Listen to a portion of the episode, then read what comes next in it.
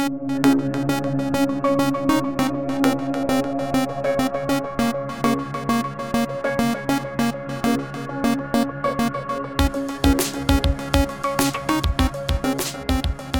back to the Thinking Out Loud podcast. As always, I am your host, Dave Hallahan, and I'm excited about today's episode. We have a return guest, Mark Charles, who was on the show in July of 2019. It's now 2020, people.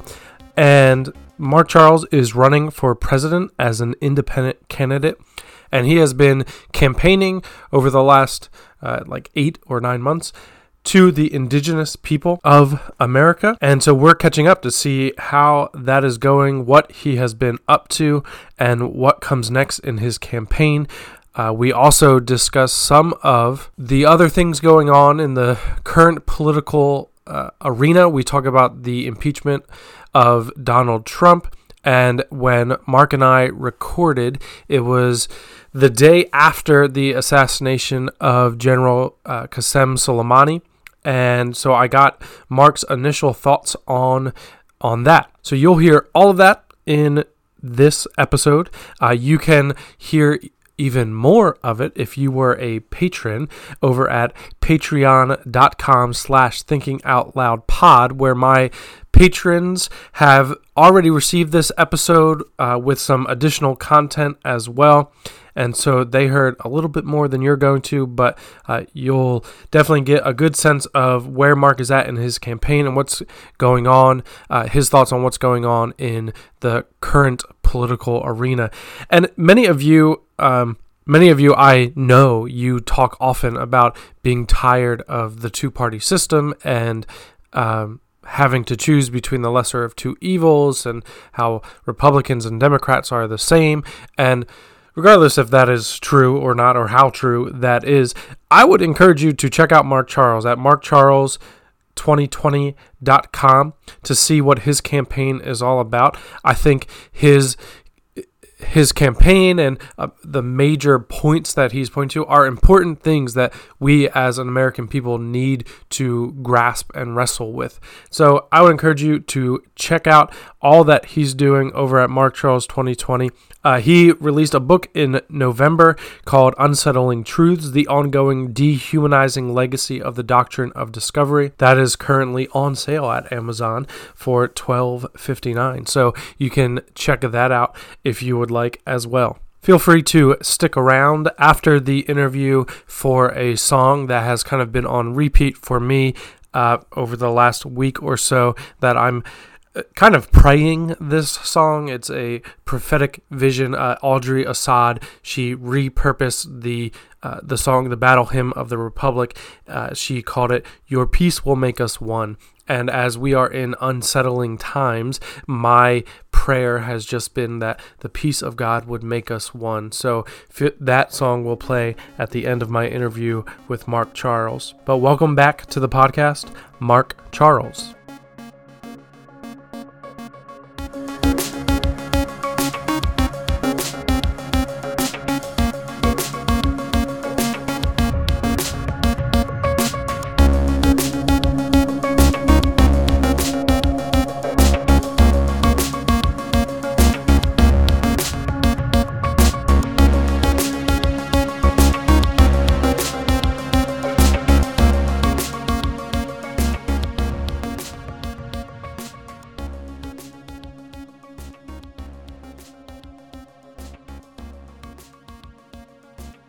Um, yeah, so please let me allow just to start by introducing myself. So, yes. for, especially for some of your listeners who may not have heard me before or might be new to your show. So, yat e, Mark Charles Yinishya, sin beke dene nishle, do tohiglini bashichin, sin beke dene dashiche, do tohichini dashinella. In the Navajo culture, when we introduce ourselves, we always give our four clans. We're matrilineal as a people, and our identities come from our mother's mother. So my mother's mother happens to be American of Dutch heritage, which is why I say Tsin Beke Dene. Translated, that means I'm from the wooden shoe people. My second clan, my father's mother, is Tohiglini, uh, and that is the waters that flow together people. My third clan, my mother's father, is also Tsin And my fourth clan, my father's father is Totochitni, and that's the Bitterwater clan. It's one of the original clans of our Navajo people. I'm calling you today from Washington, D.C., which is the traditional land of the Piscataway. Uh, the Piscataway are the native nation that lived here. They still have, they still have, they still are here in D.C., but these were the people who were removed and um, oppressed so that the District of Columbia, the state of Virginia, the state of Maryland could be built and established. And I like to acknowledge the people whose land I'm on no matter where I go. And so I want to obviously acknowledge the Piscataway people and thank them for their years, centuries of stewardship of these lands. I also want to acknowledge that you are in, in New Jersey and you are on the lands of the Lenape. And I want to acknowledge the Lenape people as the indigenous hosts of the land where you are coming from and where your podcast is at. And uh, honor them for the stewardship that they've had of their lands for, um, again, centuries and centuries. Yes, thank you for doing that. I uh, I appreciate that. And uh, as you uh, talk about uh, you introduce yourself and you, you refer to uh, your your ancestry and your clans that uh, you come from. Um, as you have been campaigning, you have been campaigning largely to. Uh, you've made it a point to campaign first to the indigenous people um, of what is now the United States of America, uh, and in the next step in doing that, you are preparing um, kind of this uh, campaign movement called Res the Vote. Uh, what exactly is that, and what are you seeking to do with that? Yeah, so thank you. So Res the Vote is actually a very exciting initiative that we're doing. And when I announced my campaign, and actually even before I announced, one of my core values is I deeply believe that if you want to be president of these lands we call the United States of America, the lands that encompass Turtle Island, the most respectful and appropriate place to begin that campaign is not in Iowa or New Hampshire, but is actually speaking to the indigenous hosts, the indigenous nations of Turtle Island. And so I had a, a, strong commitment at the beginning of my campaign that I would campaign not just symbolically, but really extensively, first and foremost, to the indigenous peoples of Turtle Island. And so I, my first campaign event that I held um, through my campaign was actually back on the Navajo Nation in the chapter house where I used to live. Um, then I went to the Indian Pueblo Cultural Center in Albuquerque, New Mexico, and later went to the Denver Indian Center, and then to uh, South Dakota and on Pine Ridge. And then I was at the Frank LaMere Native American Presidential Forum in Iowa, and then back to uh, other other places in in uh, South Dakota, Rosebud, and went to tribes in Minnesota and Wisconsin and Oregon and back to New Mexico, back to Arizona. And so I've I've made it very intentional that for the past seven months I've been campaigning first and foremost to the native peoples of Turtle Island uh, and bringing my message there. I've I've written op-eds for native uh, web news websites. I've done interviews with native uh, native journalists and uh, have really tried extensively to reach out to our native peoples and to allow our people to to campaign first and foremost to native peoples.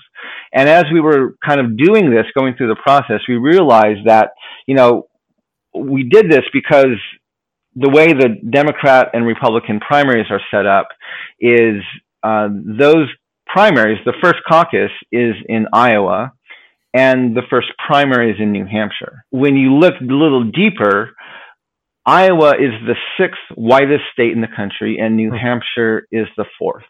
Iowa has virtually the highest percent of private lands of any state in the nation, and New Hampshire has one of the highest rates, if not the highest rate, of home ownership.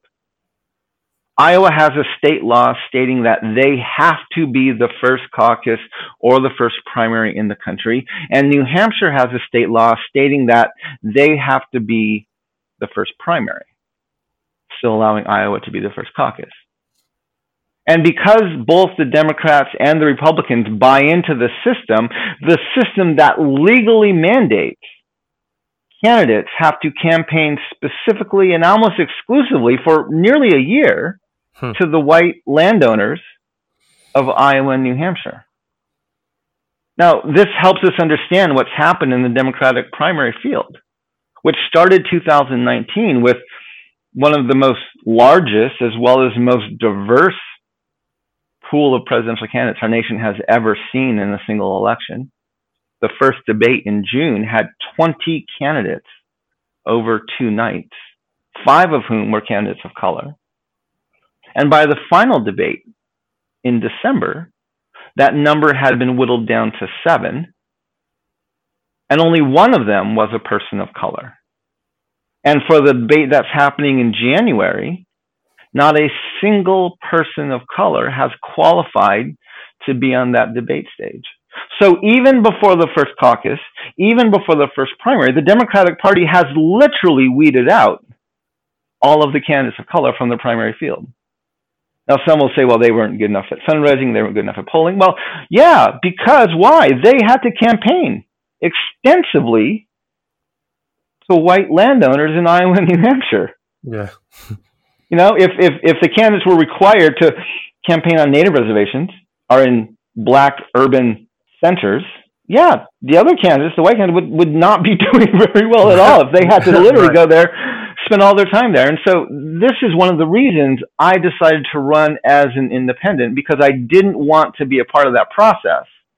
Right. Right. And you, and this kind of goes back to you had said when we talked before, and you've said it in, in multiple times since you've launched your campaign, and I'm sure even before you launched your campaign, that the the Constitution of America is working for those who crafted it, for white landowning men. And, Absolutely.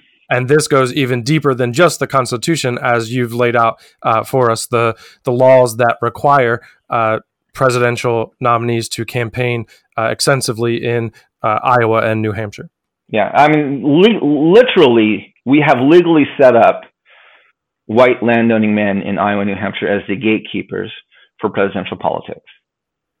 And I just refuse to take part in that. So I, in an effort to decenter whiteness, not to oppress, not to tear down, but to decenter whiteness, I decided to run as an independent so that the white landowning men in Iowa New Hampshire wouldn't be the gatekeepers for my campaign. Now, this has cost me a lot in publicity. It has cost me a lot in terms of fundraising dollars, at least initially.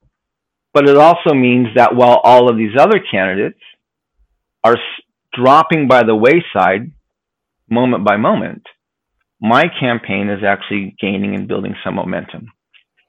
Now, one of the challenges we face is there's a deadline for when the campaigning in Iowa and New Hampshire happens, which is the caucuses, which are February 3rd in Iowa, and the primaries, which is, I think, less than a week later in New Hampshire. And so, Res the Vote is an initiative by our campaign to, um, as an independent candidate, to get on the ballot. I need signatures in all 50 states. Actually, there's about three states I can get on the ballot just through having um, paying a fee. But in most of the states, there are signatures required, and every state has a different number of signatures and a different time when you can start collecting, a different time when you have to stop collecting. And some have really extensive guidelines of you have to collect it from these counties or from these demographics of people um, who have voted or who are registered in this way, so on and so forth. But so every state has its own kind of set of guidelines of how you need to collect these signatures and when they have to be turned in by. Um, and so what we decided to do is to take the week before the Iowa caucuses, and so we're looking at the week of the 27th of January, and we wanted to visit some key states that allow me to begin collecting signatures and to try and see if we can actually get on the ballot in those states even before the first caucus in Iowa or the first primary in New Hampshire. And we wanted to collect these signatures first and foremost on native reservations within native nations are in native urban community centers, literally allowing the indigenous hosts of Turtle Island a chance to stand up and speak first before the white landowners in Iowa and New Hampshire. We did some research uh, with some of our volunteers a few months ago, and we looked at the number of signatures in, required for the 2016 election in all 50 states, and we compared that to the 2010 census data. And we learned that in virtually every state, the number of natives over the age of 18 exceeds the number of signatures required in each state to get me on the ballot. Hmm. What that means is Indian country alone has the potential to put me on the ballot in virtually every state in this country. Hmm. Now, of course, we're not going to only collect signatures from Native peoples. Right. But this message is incredibly empowering to our people, to Indian yeah. country that has been marginalized and even disenfranchised from the voting process in our nation for centuries, literally. Yeah, and that's what I love about uh, the this uh, campaign, this uh, initiative, Res the Vote, is because it's not it's not just symbolic. You are actually empowering uh, the indigenous people of what is now the United States of America. You are uh, giving them voice and say. And uh, you have been vocal about many of the Democratic candidates um, calling America a a country built um, by on immigration, um, and that is necessarily erasing a history of slavery, but also a history of the indigenous people that were here long before uh, any immigrants got here. And so you are you are giving that voice back to the indigenous people. Absolutely, and that's one of the things we have to even understand is there's a mythology in America that says we are a nation of immigrants. And even if you look at the candidates of color who have had success within our nation at the presidential level, I'm talking about President Obama and currently now Andrew Yang, who was the only person of color to make it into the December debates. Both of them are able to sustain that mythology and that narrative. And what has been removed from the stage, or many times never even allowed on the stage, is people who deconstruct that narrative. People like Kamala Harris, people like Cory Booker, people like myself, who have a very different history in our families that very loudly and boldly says, no, this is not a nation of immigrants. This is also a nation of people who were enslaved and this is also a nation of people who were had genocide and ethnic cleansing enacted on them. And that's the more disruptive narrative that our nation has not yet allowed for very long, if at all, to be on the the, the primary presidential stage. As you've been campaigning uh, to uh, the native peoples and uh, gearing up for this res the vote and uh, for getting signatures, um, we've kind of touched on what the Democratic Party has been doing in uh, their campaigning for presidency. Um, there also has been some uh, development uh, with the impeachment um, hearings and then the articles of impeachment by the House of Representatives. Um, and there they are likely to sit. I don't know. Uh, I don't think much will happen with them in in the Senate. Um, but as as some of that was unfolding, uh, you you tweeted something to this is a paraphrase, uh, but something to the extent that the handling of impeachment proceedings uh, by the House uh, Democrats and the rumored handling handling by the GOP Senate is the perfect picture of what justice looks like in America today. Um, do you mean by? Can you unpack that a little bit for us? Yeah. So what I really mean by that is when you look at, I, I published an op-ed um, on some native media websites a few months ago, and the title of my op-ed um, that I sent it out with, it became a subtitle in some of the places that published it, said, if you think simply impeaching President Trump is the solution, then you don't understand the problem. And what I'm trying to highlight for people is that what is going on within our nation is that it's both sides are kind of showing the faults of our foundations. And so what, what we've learned is that there, for if you're a white landowning male and you're engaged in either business or politics, there are very little consequences for your actions. Even if you break the law, there are very few consequences. Why? Because what we have is we have white landowning men responsible for holding white landowning men accountable within a system that was meant to benefit white landowning men. So many people today are, will lament, and I hear this frequently. Oh, I remember when our nation used to be able to compromise, and we could, we could, you know, have people reaching across the aisles. Remember back in the 40s and 50s when there was this deeper unity within our national leadership. Well, if you look back to the 40s and 50s, even the 60s, what was going on? Well, segregation was happening. Natives were in boarding schools or marginalized to reservations. White supremacy was a bipartisan value Congress was a white landowning male club almost exclusively, yeah, of course they were able to reach across the aisle. Some of their biggest divisive things were, were agreed upon and settled, and not they weren't there. We have today, our Congress today is probably the most diverse Congress in the history of our country. We have more women, we have more people of color, we have more Native peoples, we have more LGBTQ members on in our Congress than we've ever had at any point in our history. And what this means is these people have a very different memory of our nation's history than the white landowning men who are also there. And they are actually interested in holding some of the white landowning men accountable. Hmm. And so this is where this inability to compromise is coming out of. And there's actually this, this fear. And, and so when we have Mitch McConnell standing up and saying, I'm not an unbiased party in this trial, and he's working with the White House and their lawyers. It's like, yeah, this is what this is what justice in the United States look like, which is so what I was trying to get people to understand because I was using this as a teaching point when I made that tweet. And because right now we have most Democrats and Republicans, to be honest, the majority of them white, they are aghast. Like they, the, the white Democrats are aghast. They're horrified at what the what the right is doing, what the Republicans are doing, and the Republicans are horrified at what they see the Democrats doing.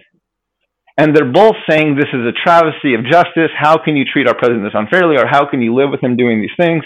And they're they're horrified at what the other side is doing. And what I'm trying to get people to understand is that disgust, that horror, that feeling that you feel right now when you look at what is happening within the other opposing party and about how they are creating this mockery of justice.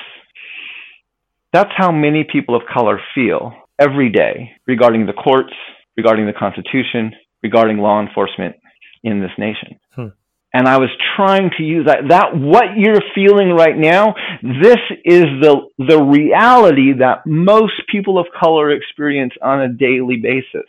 Both sides can make a fairly compelling case that yes, he's not being treated fairly, and yes, he is doing some egregious things. Right.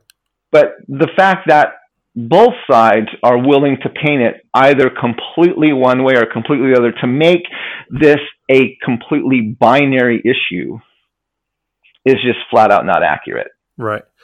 And we all know that at the end, it's not going to cost him anything. Because something you said there um, just has me thinking about um, the the long term future. Because um, we have, I, I, think we talked in our previous conversation. I've talked with other people before as well that um, I, I, don't, I don't believe that Donald Trump is um, came just out of. He's not an aberration out of thin air. That uh, we have kind of been. He is uh, a a symptom. Like he is the result of a symptom uh, that is a problem and has been a problem for a while um, in in America. And uh, as you talk about, we have the most diverse Congress that we've had uh, with women and people of color, and that uh, leading to tension. What is the like? What is the road ahead? Um, I I don't think either of us would say that the right answer would be to just give it all back to white landowning men, and then they can agree on stuff. So, what is the way to continue down diversity? Um, and, and inclusion but also to be able to uh, restore some sort of ability to work together. Yeah, well, this is where I, I, go back to what's at the heart of my campaign, which is we need to have this national dialogue on race, gender, and class. We need to have a conversation I would put on par with the Truth and the Reconciliation Commission that happened in South Africa, Rwanda, and Canada. You know, George Erasmus says that it's a common memory where common memory is lacking, where people don't share in the same past, there can be no community. So we have to find a way to create this common memory so that we can actually move forward in, into a healthier community.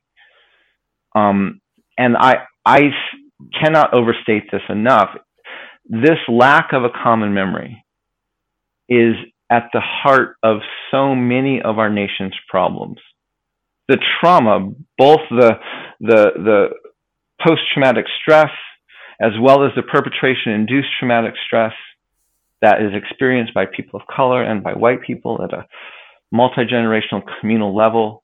The fact that we've never dealt with that in any meaningful way at a national level is exacerbating the problems that we're having today. If we want to move this conversation forward, we need to find a way to deal with our past. The challenge is, is that none of the political candidates are willing to engage that question or engage that problem. You know, well, to- in, in, in the Democratic field right now, we, are, we have questions about reparations for the descendants of slaves. That's a good conversation. We need to have that. I would agree. Yes, we should pay reparations to the descendants of slaves. But no one on the stage that I've heard has actually said, you know what, we should abolish slavery. Because if you read the 13th Amendment, it says neither slavery nor involuntary servitude, except as a punishment for crime, whereas the party has been duly convicted shall exist within the U.S. We've never abolished slavery. We just redefined and codified it under the jurisdiction of the criminal justice system, right. and we're using it today to incarcerate people of color at a massive rate over white people.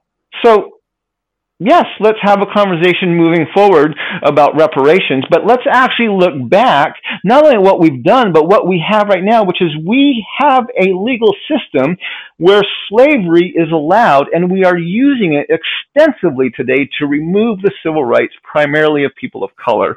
And if we want to really move forward, it's not just about paying reparations, it's about actually abolishing the thing that caused the problem in the first place. Right. And yet, no one on the Democratic stage is willing to say that. Well, and I, to to be able to engage that conversation and to uh, seek resolution, it, it's necessarily going to uh, mean that white landowning men are going to have to give up some of the things that they've been hoarding, um, and I think that's why you know the conversation isn't happening. As you mentioned, the just the layout of how you have to campaign to become president. There are gatekeepers, and um, so I think hopefully we can get to a point where uh, people are willing. But I I do think it is uh, important not just for um, people of color um, or for indigenous people, for whoever to be campaigning and championing the things that that you are, but also for uh, white landowning men like myself to recognize that we we have benefited from an unjust system, and to make things just means we will have to give some things up, but that is yeah. for the greater good, and that is for as you are your campaign um, for all the people, making a, a country that works not just for yeah. the elite or the the current elite, but for all of the people. Yeah, if we if we want to build a nation where we the people truly means all the people, one of the things we have to do is we have to decenter whiteness. I'm not saying we have to oppress white people. I'm not saying we have to give them what they gave to the rest of the nation. But I am saying we need to decenter them. Now that's going to feel oppressive to many white people because when you're removed from a, a space of of of being central and you're moved to the margins, that's going to feel like you're being oppressed, but it's not. That just means we're treating you like everybody else. right.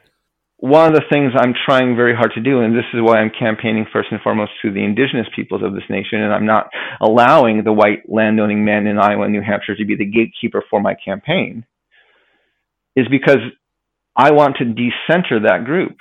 Does that mean I'm not going to campaign to them? No, I will eventually in turn, but I'm not going to put them center in that dialogue. And I'm not going to give them the power that they think they have to control my campaign. Right.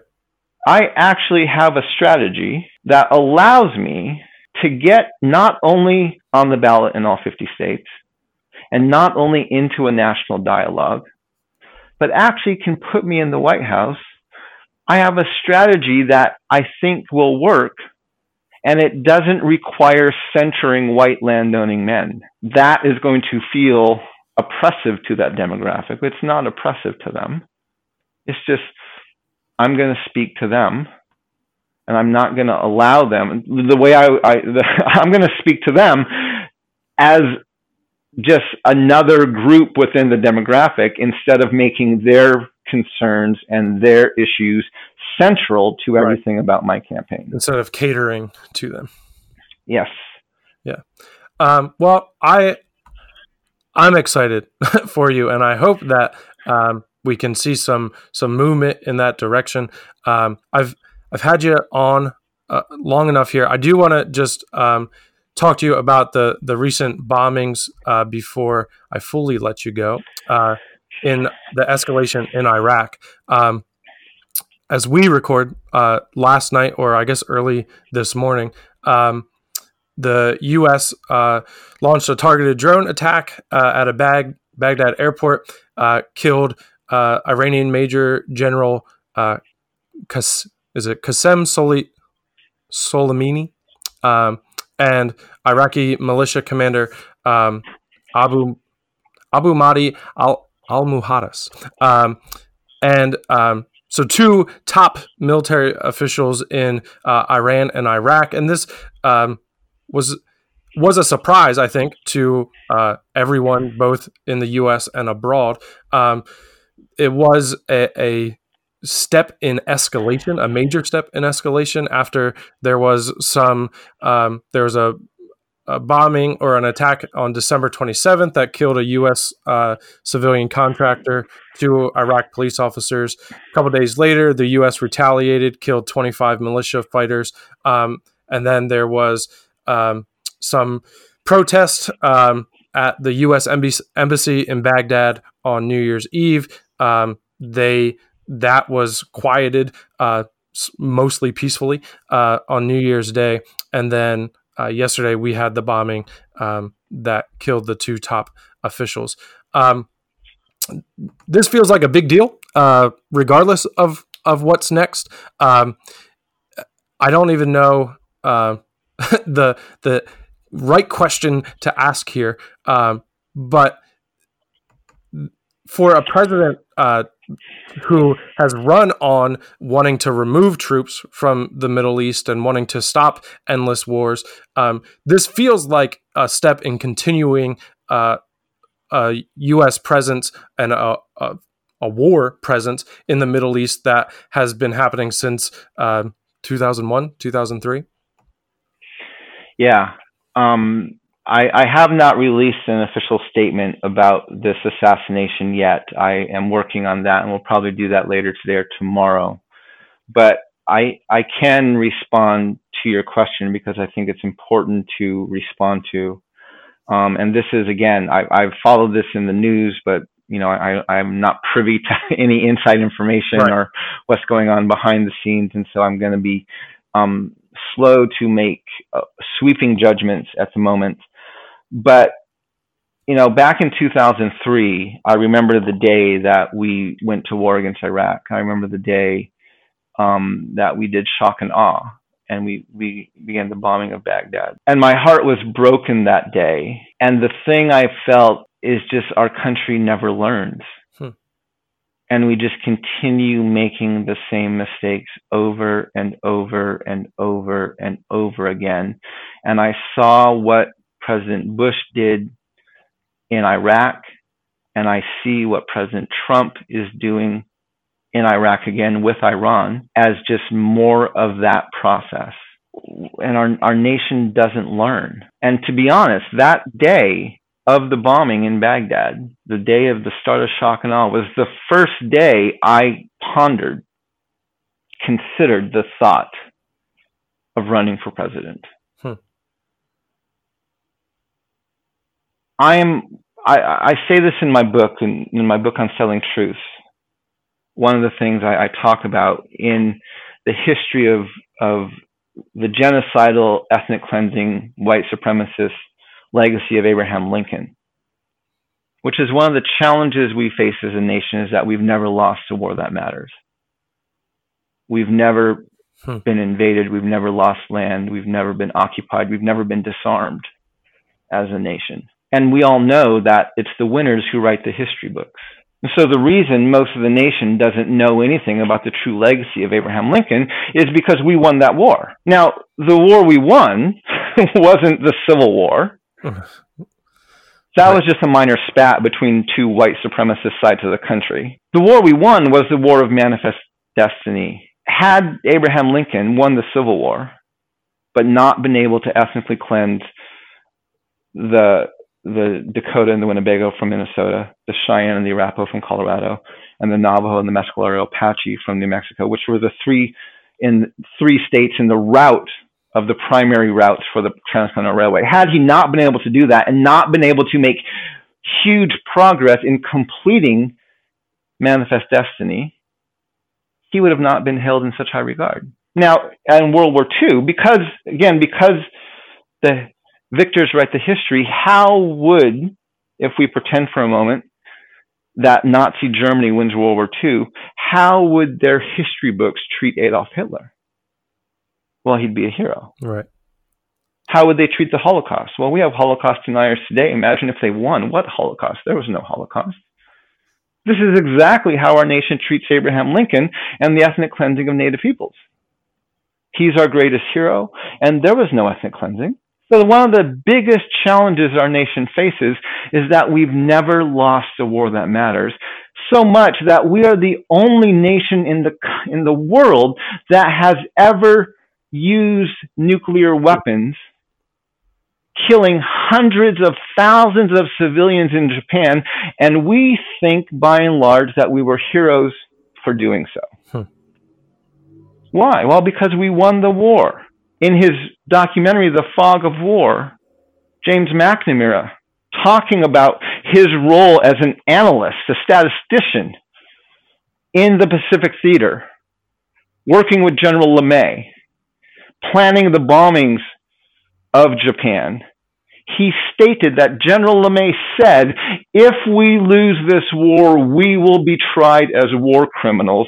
And McNamara agreed because he said we were acting as war criminals. And so, when our nation retaliates for the most recent death of a contractor, which is horrible, and it's I'm not saying it's right that that happened by any stretch of the imagination. But when we retaliate by assassinating one of the top generals of a nation that is working towards having nuclear arms, we have to take into account what we're doing. You know, I, I, I've since the war in Iraq, two years later, less than that, a year and a half later, I moved with my family back to the Navajo Nation. And we lived for three years in a hogan in the middle of nowhere. No running water, no electricity, out in the middle, six miles from the nearest paved road on a dirt road. Moved into one of the most powerless communities in our nation. And from that vantage point, I watched the Iraq War. I watched the War on Terror. I watched the election of two presidents, both three years in the Hogan and eight more years in another part of the reservation. And I realized there's this huge difference between power and authority. Power is the ability to act. You can move things because you have might, you have muscle, you have money, you have weapons. Authority is the right of jurisdiction, the permission to act. Our nation, our leaders regularly talk about our power. We have the most mighty military in the history of the world. We have the most wealthy financial system in the history of the world. We talk, we gloat, we praise, we uphold our power on a daily basis. We almost never talk about authority. Why? Because we don't have any. Hmm. The United States loses its nuclear power goes bankrupt, there's hardly a nation in the world that gives a crap what we say. Why? Because they know what we've done. They know what we did in Japan. They know what we did to African Americans. They know what we did to Native peoples. The world knows this stuff. They may not say it to our white leaders' faces, but they know it. We have a ton of power. We have very little authority. And when you have a lot of power and no authority, you lose your ability to have healthy relationships in a diverse and pluralistic community especially if one of your sins as a nation is that of colonialism and you've never been held to account for that. And so, because our foreign policy has been run by men who believe in the lie the mythology of American exceptionalism, which is rooted in the lie of white supremacy, and because they do not have a memory that includes the loss of any major war, and because they are so overwhelmed with this ability to press a button and destroy not just people, but cities and potentially even countries or even the entire globe, we have lost our ability to conduct ourselves well in a global community. I think, and it's a shame that the democratic process has weeded out candidates of color from the presidential primaries. I am quite certain that whatever white landowning male ends up winning the Democratic Party primary. I'm quite certain it will be a white landowning male. And then, of course, the Republicans are putting forth their own white landowning male with Donald Trump. There will be some debate back and forth about policy and differences, minor differences, but overall, there will be a deep agreement on the mythology of American exceptionalism. When you look at the issue of American exceptionalism, the issue that the nation, our nation, is greater than any other nation, in most every aspect except for a few, that is not true. Education, we're in the middle of the road. Healthcare, we're at the bottom. Economic inequality, incarceration of people of color. We are these where we are truly exceptional where we are a head and a shoulders above almost every other nation is in military spending, military bases on foreign soil. There, we are a head and shoulders above almost every other nation. The, the, the, the, the places where our nation is truly exceptional is militarily. Not in how we use our military, but in the fact that we have a very, very big one and we're not afraid to use it. And because white America doesn't have a common memory, and has never lost a war that matters. War is a great way to bring national unity. And presidents who show an aggression or an aggressive stance on the global stage and who are not afraid to escalate situations militarily are held as strong and as heroes and as good leaders. And that's because of the mythology of American exceptionalism. So we need a leader, we need a president who has a different memory has a different experience and who is not striving to reestablish America's greatness through its ability to kill people, which is where we have been truly great as a nation. Not only in our ability to kill people effectively, but to make it look like we're the good guys while doing so. We've done that with African people, we've done that with Native peoples, we've done that with civilians in Japan. This is what we do. We are very effective at killing people and making ourselves making ourselves look like the heroes because of it.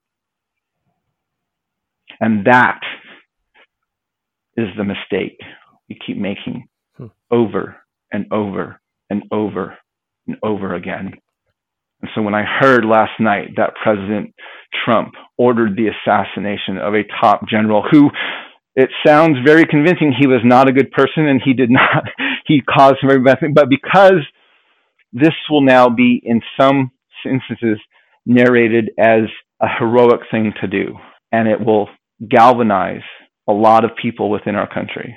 We're just making the same mistakes over and over and over again, and we're not going to learn. And it's why we need a diversity, not only within our candidates, but of the people we actually put into the White House.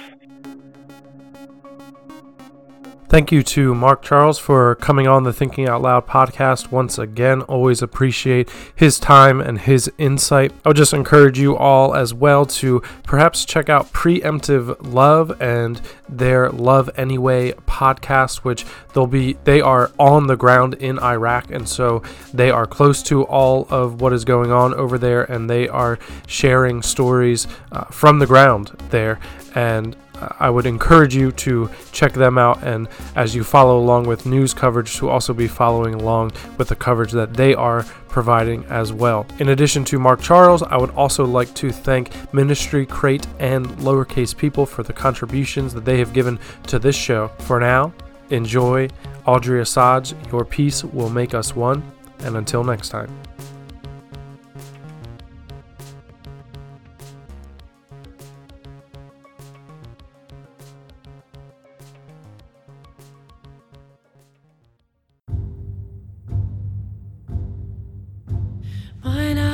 I've seen the glory of the coming of the Lord. You are speaking truth to power, you are laying down our swords, replanting every vineyard till a brand new.